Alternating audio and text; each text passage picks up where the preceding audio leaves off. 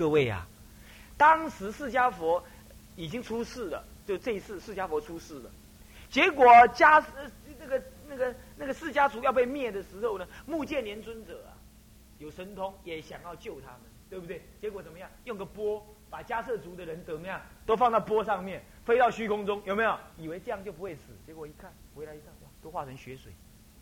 工业真的难转，他们那些人不念阿弥陀佛没办法，真的不念阿弥陀佛就是转不过，就是转不过，就是要视现这种共业。所以我们怎么办？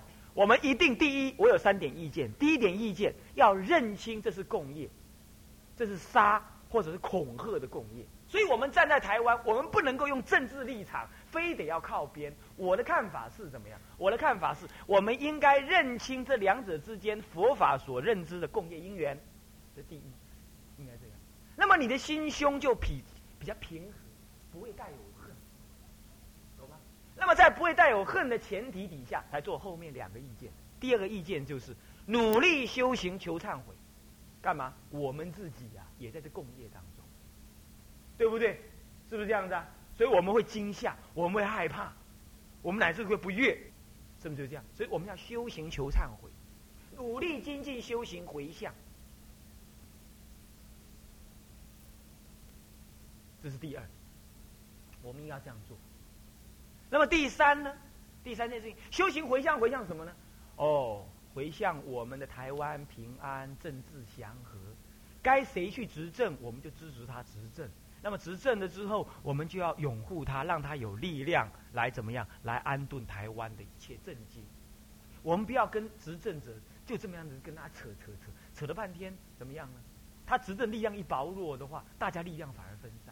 今天我支持这个总统，并不是因为他好他妙，而是为了让力量凝聚。我们要这种认识，所以我们应该要回向怎么样？回向政治安宁，领导权能够巩固。虽然今天怎么样，怎么不好不好，我们都不去谈它，因为那也是共业。我们应该回向这样，还要回向世界和平，回向我自己业障消除，回向整个世界能够保持和平。我们要这样普皆回向，大家都好。是不是这样？还是回向我们的国军买到最好的飞机？那这样有什么用呢？还不是还不是劳民伤财？是不是这样？还是回向呃什么什么党？赶快赶快赶快怎么样？回回向谁去当总统？谁去当总统？你又知道他一定好吗？让因缘安排一切，让共业去安排吧，懂意思吗？我们是方外之人啊，我们应该要一个慈悲心，普大家都好才好，对不对？是不是这样子？这第二个意见。第三个意见是什么呢？就是要表现出行动了。台湾，我们每一次在谈的时候，就说我要爱乡土，我要爱护我这生活的土地，我要爱护我的家园。而遇到了外难临头的时候，把话宽宽的，一天酸，一天燥，一天一天冷啊，你去爱就好了。我现在在外头去，那这个留给你爱哈。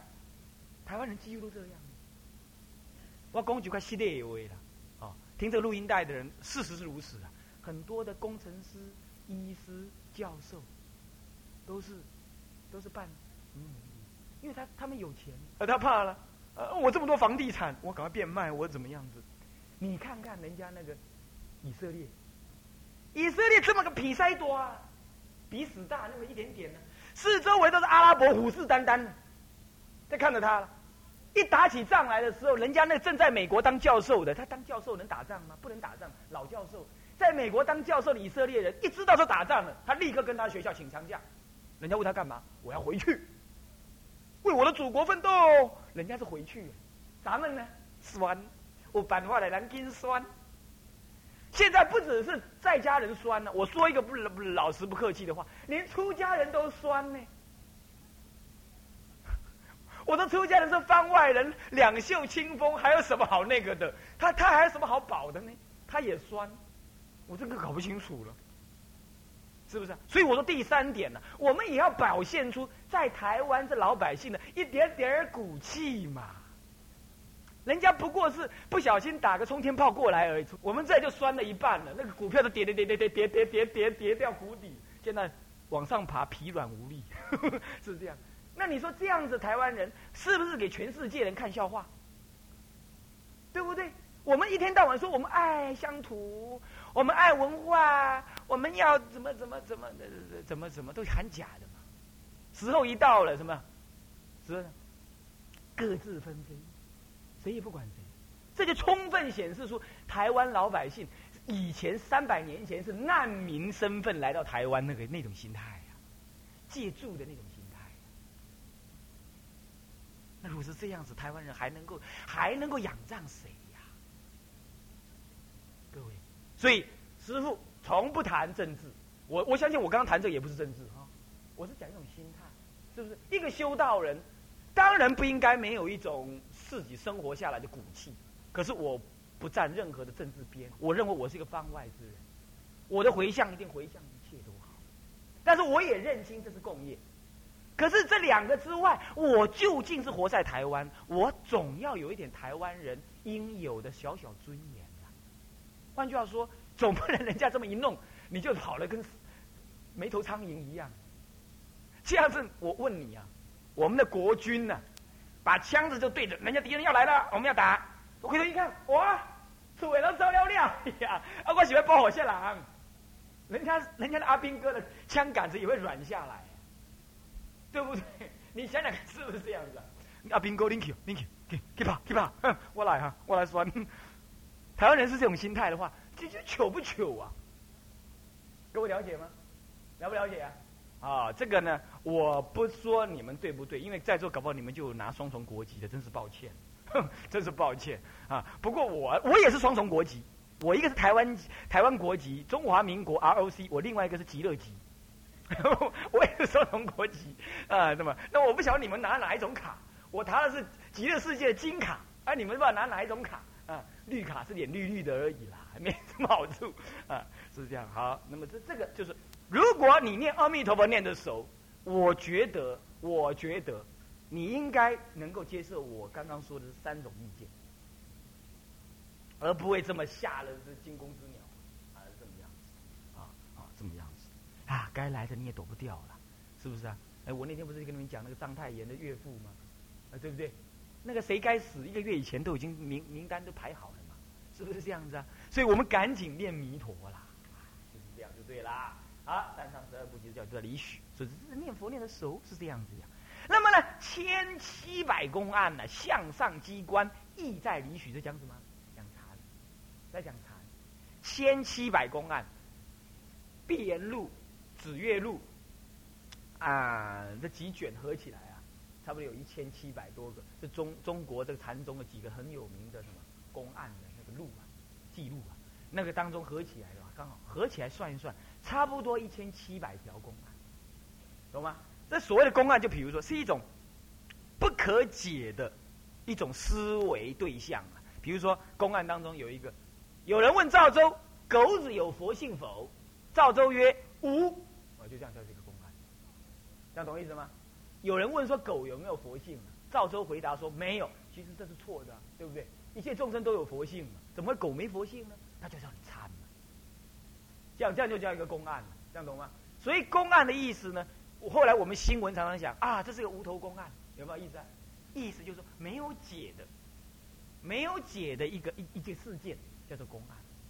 那么这个禅宗有一千七百个公案，常常就讲这种奇奇怪怪的话。啊，高雄的牛摔倒啊，台北的马脚痛，那样呢？真的，高雄的牛摔倒，说台北的马会脚痛，是是是不是？呃比如这样的。觉得很奇怪，是不是啊？是叫公案，哦，这样懂吗？总共弄了一千七百个，那头大不大？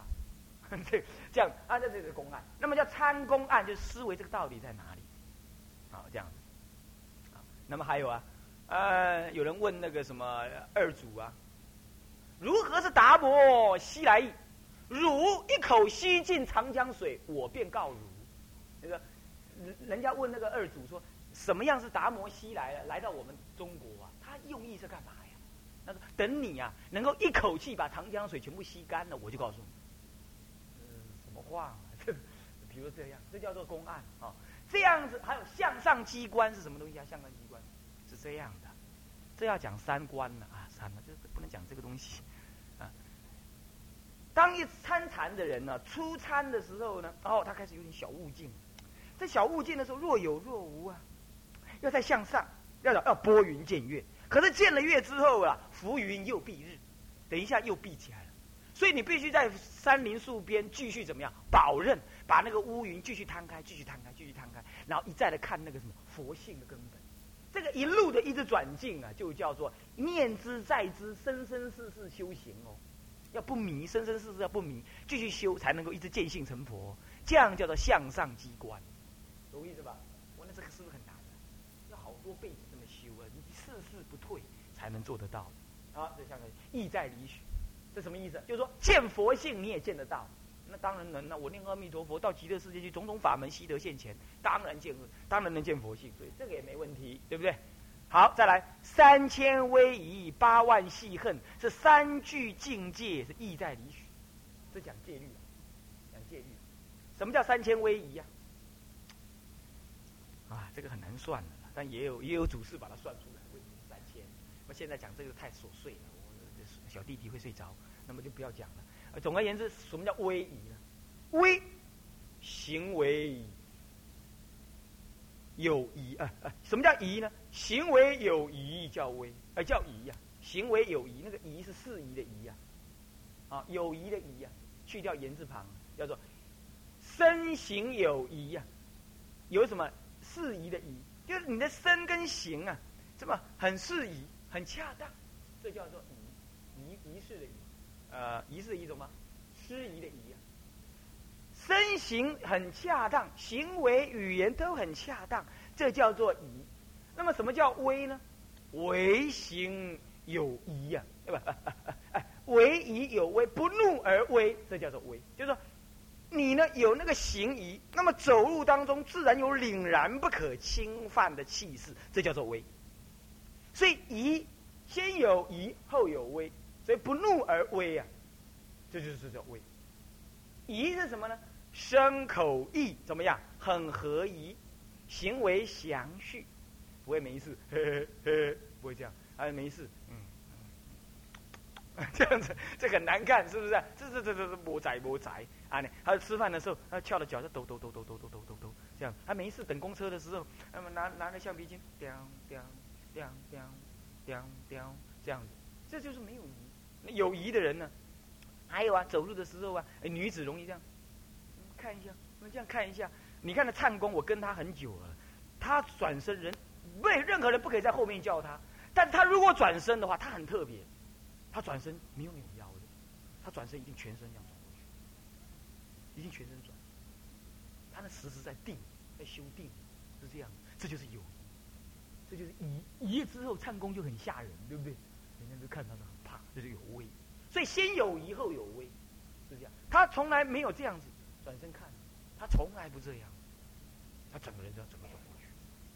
而在看人，他从来也不是这样看这样看，他不是，他眼睛都是从下到上这样看，这样看，是这样的。这就是有仪，他随时摄心在定。是这样，这叫做疑，那么因为有疑呀，所以不怒而威，自然就有那威严在那里。这叫做威仪，懂吗？那么出家人怎么会有这个威仪呢？就是大衣持钵，摄念在心。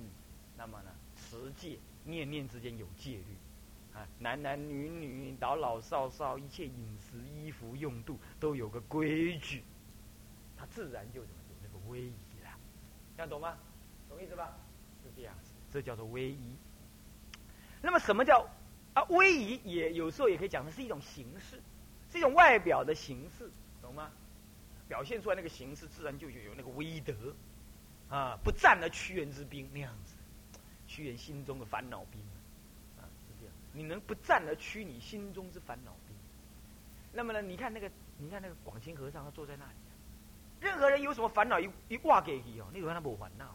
为什么？他就是不战而能有威，降服你心中的烦恼，这叫做不战而屈人之兵，屈你心中的兵。所以呢，广清和尚坐在那里，你要是有什么烦恼，去到他那里看看他，给他这样加持一下，哎，很舒服了，没事儿回去。不是他迷信，也不是你迷信，就是他那个有德行之后有道共戒，一道相共的那个戒律在那里，自然现露出那种威仪出来啊。那威仪出来，你那个烦恼是贼呀，贼遇到的那威仪壮烈的那种对象的时候，那个烦恼贼就嗯，消不烂了，懂意思吗？所以出家人为什么要持戒？持戒能降服烦恼，何以故？因为你自己有威仪，一有了威仪啊，那烦恼就不敢冒出来，懂意思吗？你自己没威仪，烦恼就老冒，跳来跳去，嘻嘻哈哈，那你就等一下，你烦恼就出来了，乐极生悲。你看看啊，你如果穿的皮鞋，不穿的球鞋，穿的短裤，穿的那个 T 恤，这样子，你去打篮球，你想要去打篮球的话，你的心情一定是很活跃的，是不是这样子啊？可是如果你哪一天穿的西装打领带，穿皮鞋，啊，那么穿西装裤，你一定是一个像个 gentleman 一样，走路一定要很那个，啊，像个绅士一样。为什么？外表能影响你内心，所以威仪能够降服烦恼，所以持戒绝对先自立，还没利他之前就自立。就是靠这个威仪。什么叫八万细行呢？有八万，这是比喻啦，也可以算得出来的。不过对不起，我忘记怎么算。以前我还去跟他算过，啊，八万四千个细行，啊，简单说就是八万。什么叫细行？很维系的行为举止。比如说，比丘哈，据不是据说，被要求小便必须蹲着，这就是细行。干嘛？小便蹲着有小便蹲着的好处。可是现代人一般人没办法出，尤其出外头怎么办？不行，那这就是一种细行，很维系的行。这样，那么这个就你要把这细行做好了之后，因为诸佛都是有这个细行，你要学不上佛的开悟，至少学佛的样子。讲到学佛的样子，我我在莲因寺住的那一阵子，很早的期的时候还在家，那么呢，有一天唱公不在，那么他的几个弟子在，那个是我同参同届的弟子啊，那时候他刚出家做沙弥，我还没出家。然后呢，他就去了去唱功那个拜拜佛旁边那个桌子那里啊，就把唱功那个无线电的那个遥控电源器就嚓嚓嚓，把唱功唱功，因为他拜佛都会入定，所以他身上都会发热，所以冬天他照样抽吹吹吹电风扇，他都有四只电风扇，两只在前，两只在后，呃，两只在远，两只在近，两只吹脚嘛，两只吹远远的，还有冷气在开，那么这样子，然后就吹那个冷。他他刚好修到那个程度了，就会发热，然后就他就吹。然后那天战功不在啊，可是他的他的弟子一来了，也不由分说就啪啪啪把四个电风扇都打开了。然后我们就继续拜了，不管他。等一下等一下拜完我就问他，哎某某师啊，哎师傅不在啊，你怎么吹电风扇？他说当然要吹电风扇了，我学不到师傅的德行嘛，至少学师傅吹电风扇。你看看他倒说的很有道理啊。其实我们说戏恨是这个意思，戏恨是指的说我们学不到佛的智慧嘛，起码学佛的样，牲口的样，懂意思吗？啊，懂意思吧？是这样，所以叫戏恨。这就叫什么呢？这就叫做戒律。那么呢，什么叫三句境界？哎呀，更难。所以偶益大师的学问太广，随便一句话让我解释了半天，解释的还不圆满。什么叫三句境界？三珠境界，什么是三珠？聚，你知道什么意思？一团，一类，同一类的分到那儿，或者是在这个在这个分类底下的一切东西，都叫做聚，懂吗？或者我们反过来说，这一大堆东西，我们分成三类，我们叫做三聚，懂吗？懂意思吧？懂意思吧？好，什么叫做三聚境界啊？什么叫境界？这里讲的境界是指的菩萨界。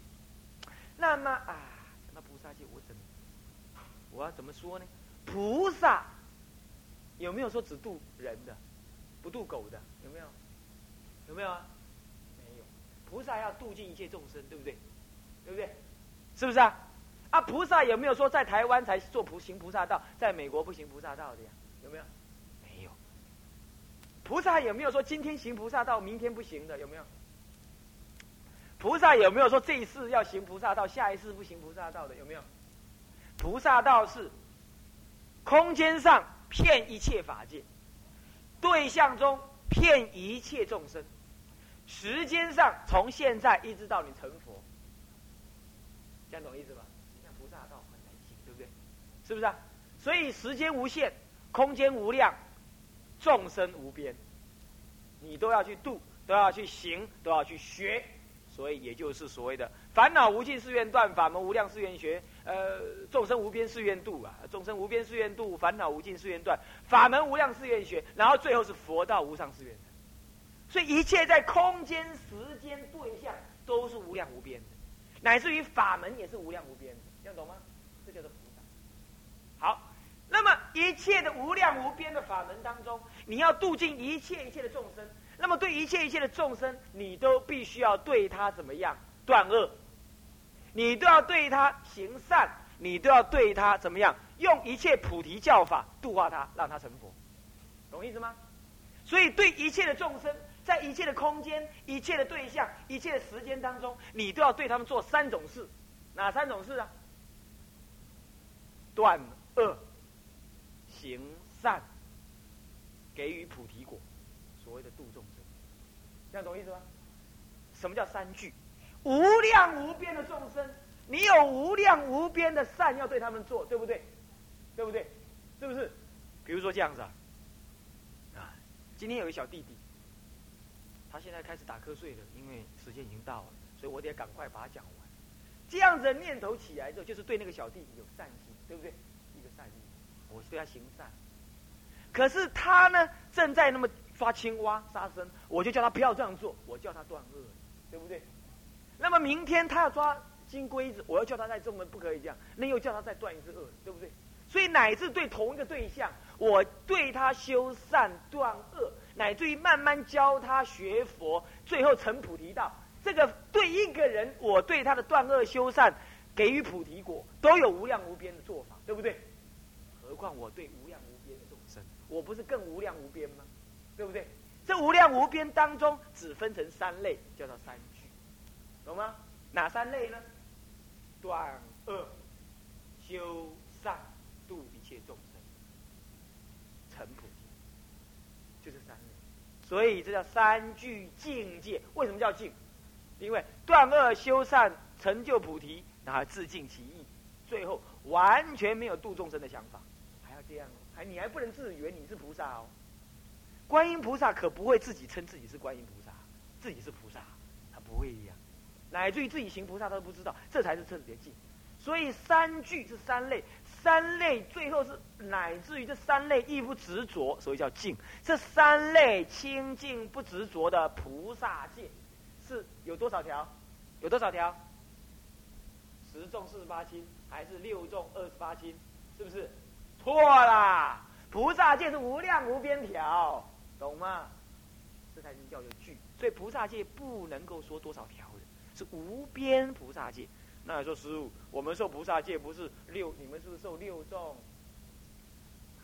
忘忘忘了，受菩萨戒忘了啊！比丘比丘尼受的是什么？半网经是十众四十八，那你说这这这这这那叫合起来就五十八条菩萨戒？不，那是菩萨戒经里头就菩萨所行的大端而说，有十众四十八乃至六众二十八。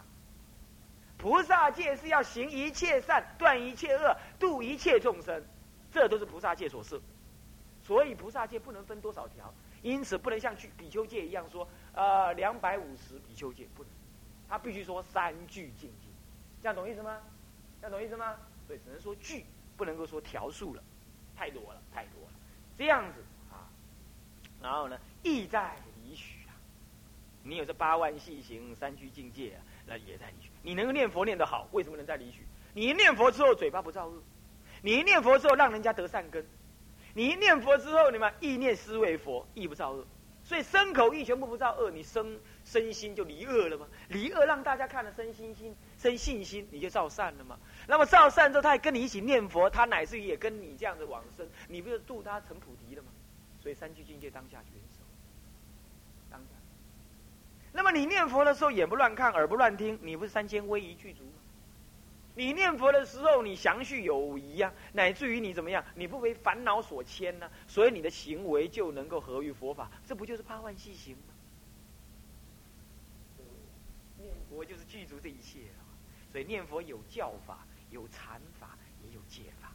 今儿个就暂时讲到这儿，告一段落啊！在三句境界，意在离许。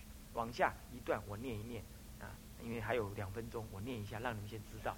啊，就在那里哈，嗯，应该年轻人应该去把它抄一抄啊。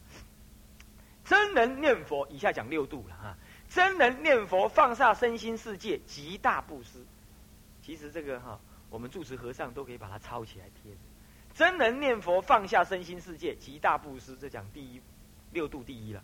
真能念佛，不复起贪嗔痴，极大持戒的第二持戒了。六度啊，布施、持戒、忍辱、精进、禅定、般若，对不对？现在就讲了，这这是持戒了。真能念佛，不计是非人我，极大忍辱；真能念佛，不烧间断夹杂，专心念嘛，不间断夹杂，极大精进。精进啦，再来，我把念完就好，不解释了哈。真人念佛，不负妄想持足，妄想纷飞了，极大禅定。真人念佛，不为他其所惑，别人在说什么，你就不会受受他所惑了。对不对啊？那么这是什么呢？极大智慧。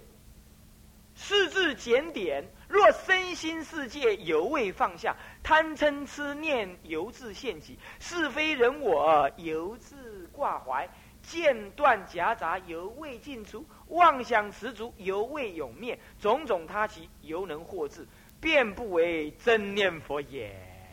咱那下个无法做到啊，咱都比较是两分，啥意思不？所以人家说念佛若熟，反过来说就是你六度能够圆熟，要知道吗？哎，我们明天要好好发挥这一段，啊，念佛即是六度，怎么讲叫念佛即是六度？好好把它学下来，以后人家就不敢笑我们念佛为小心小量阿婆阿公行，不是，是大智慧型，好不好？啊，无论是修戒啦、修禅啦，还是。乃至这个这个学习教理啊，只要你把阿弥陀佛念得熟，那么都能够圆满。那么他甚至于现要说呢，乃至于你行六度万恨，行菩萨道啊，也是由念佛来完成。这样子，那昨天有讲到说。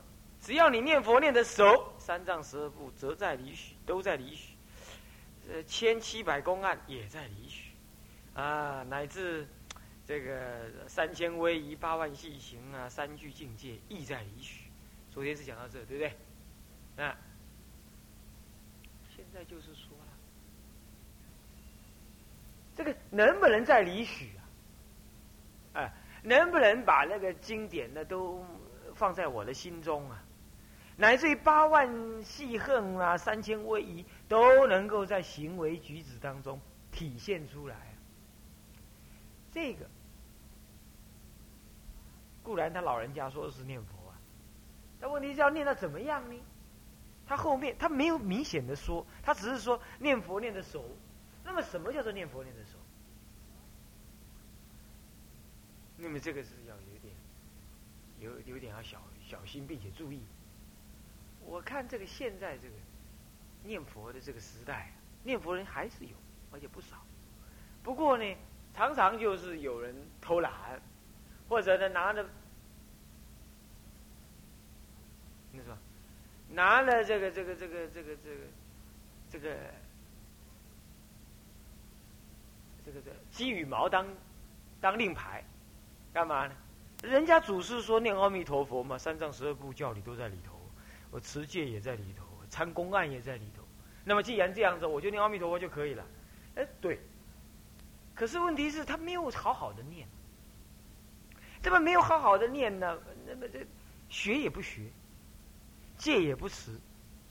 那么参公案他是不可能 有那个能耐的，也参不来了。那么呢，该学的也不学，那么就晃荡晃荡嘛，以随便为高尚，嘛以犯戒为潇洒。那么开口乱道，说他是有开悟，啊，不学经不学教，那么呢以自以为是来说佛法，也不参学，关起门来自己想，那么这样子就不是念佛熟的人的行为。我我个人初学佛的时候，那么也看了很多念佛人，他也出家有年了，出家一阵子。那是他出家一阵子之后，他这这，啊，他也念佛。那么我们就跟他讲说，哎，念佛我们看看书吧，那么听听经吧。来，不必，这个念佛这个念得好，什么都有。哎，是的，问题是，他念不好啊，一点不会后你在不？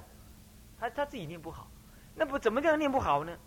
嗯，稍微有人惹了他一下，或者稍微有人讲话对他怎么样子，他觉得有点冲到他了，他就脸拉起来，跟跟人家吵。那么这这。他要是自己悟了一点什么道理啊，他按照他的想法去说。那么你明明你看了经典，但是他那个说法跟经典完全背道而驰，他自以为是，那么他也朗朗上口。那么你说他是出家人嘛？他戒律是从头到尾完全不懂。那么你说他念佛念得很安详啊，持戒很好，完全没有干嘛？他不这这不吃三餐也就别提了，他有东西就吃。那么对什么东西他都很贪，可是他对人家说就是说我念佛就好了，那么这个基本上我们还是承认对他可能很好，不过有一点问题就是，他只要不要开口的话，或许人家还觉得他念佛念得很好，他这一开口就变错，而且一开口就让人家起烦恼，就就推出一张都一管闹的这样，那么那搞了半天是道场呢，他连住四四五个道场。从纯男众道场住到有男女众道场，到到最后去住女众道场，你看有没有惨不惨？比丘去住女众道场，这样子人家都拜托请他走。那么你这样子的话，你说他是念佛念的熟？所以说啊，这句话要承担得了啊，那么还不是那么容易。那么我们可以说我是念佛人，我们也可以说我们朝着什么呢？把佛念熟了，然后呢？呃，经律论界定会，乃至于这个一切教法，自然从心中涌出。我们可以朝这个目标前进，可是我们却不能随便说我们有这个能耐。我们自己在念佛的时候，我们也不能够随便跟人家讲说：“哎，你不用管别的，念佛就好了。念佛决定可以得这个，你得要你自己先得了，你这个话才容易讲得出去。”哦，一旦那说哦，那么的大师这么说呢，那人家他说了，我为什么不能说？你是你啊，他是他。更何况他这个意思是在劝勉我们，把阿弥陀佛的信得熟，信得信得深，行得力，行得紧。他是劝我们如此，所以他告诉我们这样。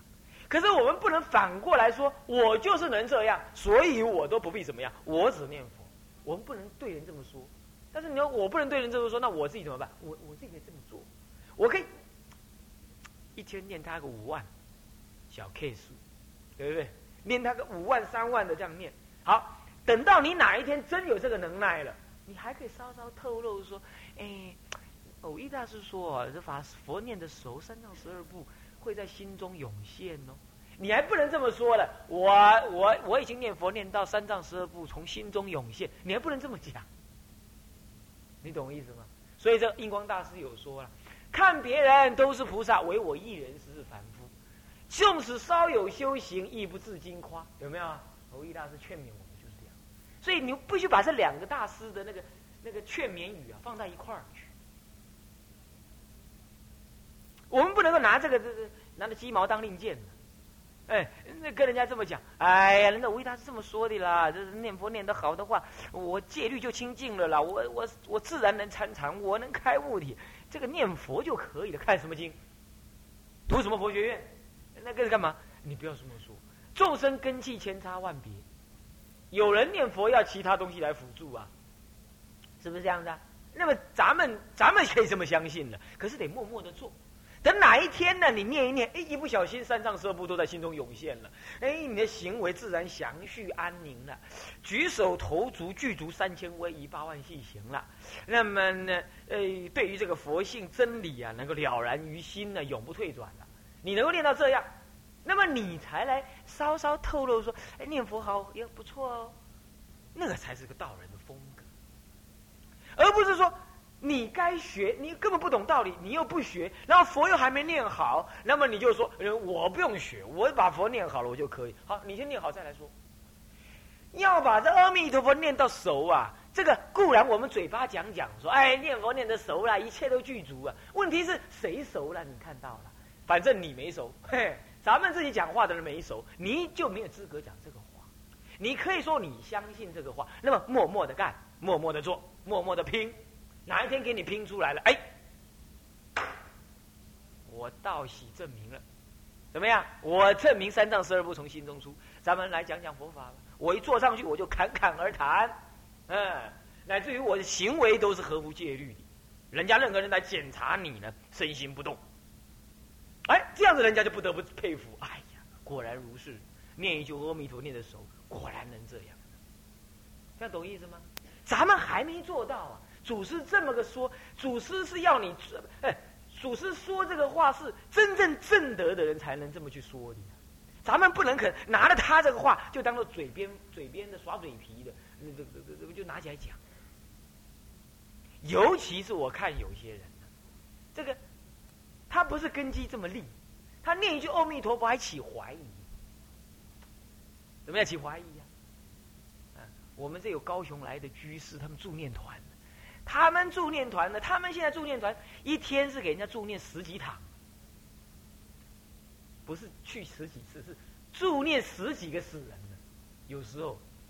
那么他们有些老菩萨是吃饱了饭就是等助念而已，他专吃吃专职助念人员，到这样。然后他助念的时候，我我在台北问人家说他们怎么助念，他们就把那个什么那个金子盖在头上，不要看那个死人的脸了，全部盖着，然后就眼睛闭着，阿弥陀佛。阿弥陀，时间到了，赶快换班。呃，我惊惊，唔知去冲掉，啊嘞，去刷掉。这个很多助念都是这样，可是人家高雄助念团可不这样。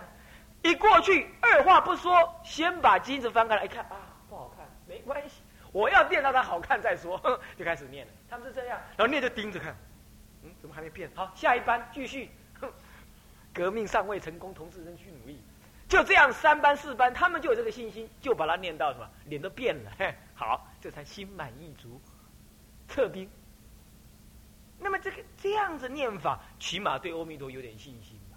可是这个都还不能说他们把佛念的熟哦，把佛念的熟。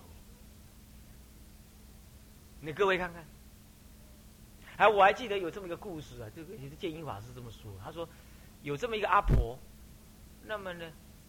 在公寓里头死了，可是他们家很执着啊，就是非得怎么怎么怎么怎么怎么什么死七天才能移出去啊，说什么怎么看嘛，就是不能移下去。那么在公寓里头，你又不移下去，那你怎么办？知道吊一个什么冰柜有没有？冰柜屋啊，冰柜吊上去，吊上去这样的，然后就把它放进去就冰了。这一冰冰了十四天，看好日子还要动。可是呢？冰了十四天的时候啊，他们在前几天都，他们都有在念佛。那么据那个法 建英法师说，他说，应该在解，应该在要不第十四天的时候要放入棺材啊，又把棺材拿去，就就入殓在十四天之后入殓了。那么入殓有看时间就，那么入殓要在第十四天才才入殓。那么第十四天、第十三天他就把棺材就吊上去，就是楼梯不好弄。嘛，就是掉，掉上去掉上去把棺材放进去了，好，准备第十四天的两个礼拜之后就是放进去，结果呢，他们就忙着念佛了，他们念的忘记退兵，退兵了，未记退兵了，跟他兵的给啊，去冰口冰啊，顶空空啊，结果就忘记退兵了。那么就是在在等到要到时间要到的时候，他们也就上面盖的那个陀螺尼被，也没有看他那个老妈是怎么个样子，也没看十四天了，反正大概不会很好看嘛，就是盖着，就是猫哦弥陀就专心念。什么也没有发生，什么事情也没发生，就只在念佛。那么呢，到了第十四天的时候，他就请那个法师去说，还要入殓了嘛？法师给我们说说法了，念念佛，带我们入殓呢。大概跟那个法师很熟啊，他就法师就好啊。那结果法师就想，哎，对呀，你们已经把他病了多久了？病十四天了，病十四天了。那现在要入殓，你怎么没退兵了？昨天怎么没退兵啊？对呀，所以没想到，糟糕了，对着念佛念忘记了，那叫怎么？怎么拿得起来嘛？这个边里啊，那点空空啊，那叫不不不不，这多难看啊！这样的，然后那个那个什么那个，人家说那个托工啊，他们专门帮人家入殓的那个来了，哎，叫他槟榔装，那那那不退兵啊，就那那那么就咕哝在那咕哝啊，咕哝啊，那就惨惨惨惨，大家心里忐忑不安。那么他儿子就求阿弥陀佛，你的显灵啊！我这我妈妈这样的，到时候不能入殓怎么办？这一掀开来，一股香气，通喷喷的，大家都莫名其妙。等一下呢，一扶的时候，哇，怎么搞的？那两个掏工啊，本来以为是死人冰的硬硬的，那一个抱脚，一个抱头就好了，就这样一直就把它抱起来，对不对？结果不行，一抱，哇，中间陷下去，软绵绵的，又找了两个那看棺材的那个那个让帮忙弄棺材来弄，又一个弄一个弄一个，四个人呢还弄不起来，干嘛？太软了，像水一样。哎，掏工啊，来，一吓一跳，槟榔跟香根全部吐掉，哦，那我就太急。我做土工啊，我更西洋更安尼，几十年唔包更就就西洋安尼，啊，不你是安怎操？怎么把它弄的？他说没有啊，就念阿弥陀佛。哦，不怪，我今嘛听人讲，我现在听人家讲念阿弥陀真的很管用啊，就这么晃，就这样。冰十四天呢，你去把你家吃荤的人，你你看你把那个鸡腿，你一只鸡啊或者一只猪腿放在那冰库里头冰十四天，看会怎么样？都要拿到什么？拿到那个什么微波炉上退冰。对不对？那死人又不能拿到退微波炉退冰，那靠阿弥陀佛，这个还是信心坚固，信心坚固。那么在高雄的居士他们有这么样的信心，这个有这个信心，都还只是这个佛力的加持。现在这个这个不只是这样子，这个是什么啊？念到自己有那个本人本来的佛性已经显现，跟佛菩萨相感，是这样。那所以说，人家那个居士有这么信心呢？我看有些法师啊，连这种信心都还没有。他那读书法读太多了，他在卡加平安，而且安诺，他在这帮人家助念，念一念呢，他自己都怀疑，嗯，看没，看没红心，会往会往生。哎，你看，哎，死人有他心通，他死在那里的时候等你来助念，可是你心头有个声音呢，会往生吗？阿弥陀佛，会往生吗？阿弥陀佛。看他自己被你助念的时候，他也会想讲，他本来想要往生的，对呀。会往生吗？阿弥陀佛，会往生吗？阿弥陀，他还会听到你声音，你心里的声音呢？你虽然嘴里是念阿弥陀佛，可是你同时有个妄想啊，会往生吗？所以他呢，他会听得到的，他是会听得到，所以他听到两个声音啊，说阿弥陀佛，会往生吗？阿弥陀会往生，他要往生都给你搞糊涂了啦，是这样子的，所以就要这样弄下来。所以说念阿弥陀佛要熟啊，这话不能随便说。你说哦，我念阿弥陀念的熟，所以我三藏十二部的心。你要念阿弥陀念的熟，首先得信心坚固，首先得要像我们高雄的居士一样，哇，给起面都该很开，开始一点，看你要变面难变面，我开始一点，不管多难看，念了就会好看，就是这样。那么就是这这这个这个信心要坚坚固的，要兼顾的。那么呢，刚刚啊，这个我现学现卖啊，刚刚我们方丈法师啊。善本法师告诉我说，他看到这么密教人这么说，他说啊，他说那个阿含人啊，看佛就像一个很慈祥的凡夫所做的老师一样，所以他不会相信那个佛啊会放光动地，佛的寿命无量，佛有神通会加持弟子，他不相信，懂吗？